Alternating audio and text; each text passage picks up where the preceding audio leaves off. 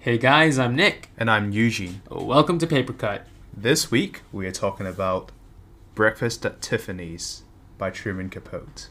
Breakfast at Tiffany's tells the story of the encounter between our unnamed narrator and one Holiday Golightly, who was a carefree woman that our narrator shared uh, an apartment with about 20 years prior to the setting of the story, well, the published year of the story, so in the 1940s.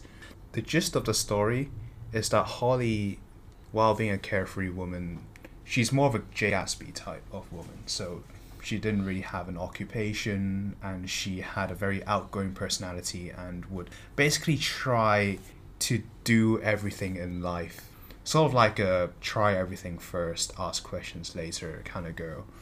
And um, there's a there's a quite a lot of parallel between this and the Great Gatsby. We'll go we go we'll go a bit more into that in detail later.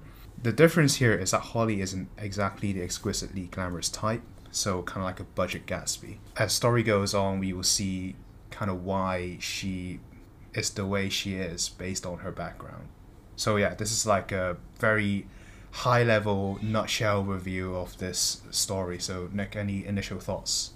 Who's Tiffany in all this? Tiffany is actually not a person. What? It's Tiffany and Co., the jewelry store. The the phrase breakfast at Tiffany's refers to a symbolism of a glamorous, well, a carefree lifestyle. So, um, Holly says it at one point in the book. I wish to have breakfast at Tiffany's. And this basically is a symbolism, in my opinion. It's a symbolism of a truly carefree lifestyle. And it's kind of like a milestone for her to work to, a milestone for her to work towards in her life. It doesn't actually get mentioned that many times in the book. It's only that one phrase, but I feel like the sentiment itself gets reflected in her actions. So like all the different stuff that she gets herself into, and all the different descriptions we hear about her from the narrator kind of encapsulates her as a person who would want to quote unquote have breakfast at Tiffany's.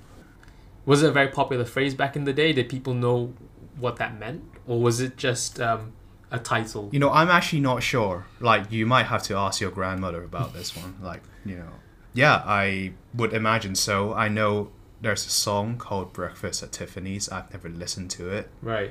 But if it's not a phrase then, it is a phrase now. Okay. I mean, it's interesting that you mentioned this as well because when you mentioned doing breakfast at Tiffany's, the first thing that came into my mind was the Hepburn movie. Is it related any in any way to the movie? Yeah, yeah. This is the book that uh, inspired it. Because I've never watched the movie, but I guess uh, whoever's listening might have, and this one might be an interesting one for them because I never knew that the movie was based off anything. Oh, actually, I don't know how similar those two are, but I'm sure there are people who have read and seen both, and they can comment on that. Okay. Uh, what's like a main idea? What's the main idea behind all this? Because if you say it's very similar to Gatsby, I'm thinking immediately made this contrast between new money and old money, or uh, chasing the American dream, or the decline of it. But obviously, the the time periods are very different for both these pieces. So, besides the glamour and the parties, what is t- uh, breakfast at Tiffany's driving at. What? So yeah, I think the American dream is is a bit of a male perspective of having to work hard and achieve something.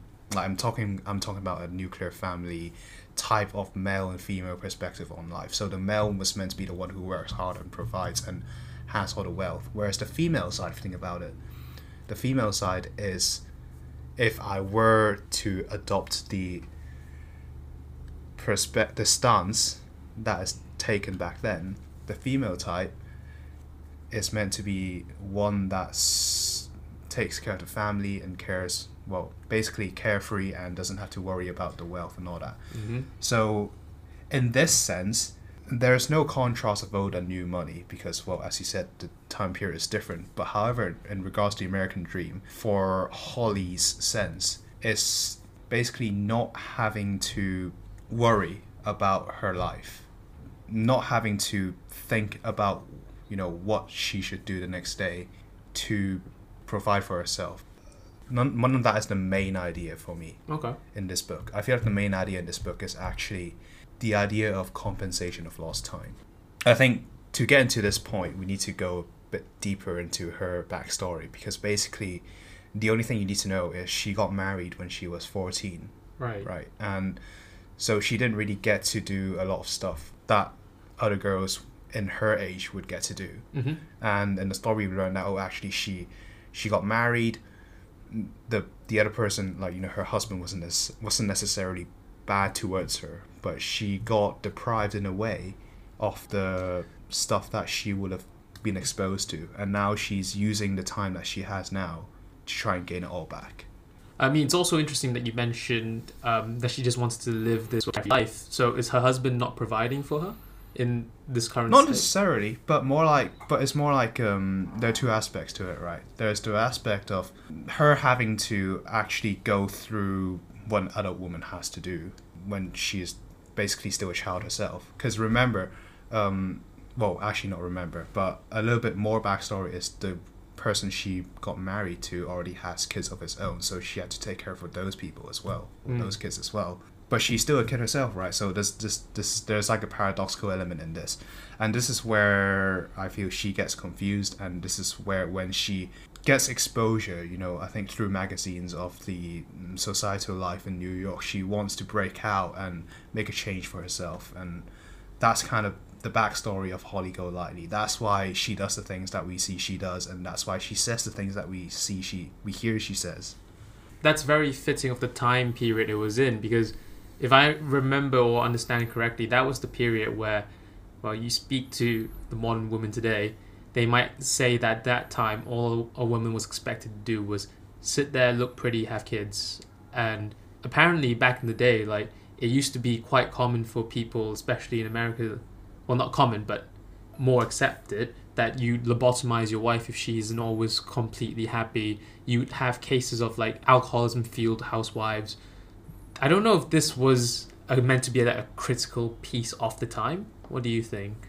You mean a critique in the In a critique the- in the- that whole the nuclear, family, yeah, the nuclear wife, the right? nuclear wife, family wife, yeah.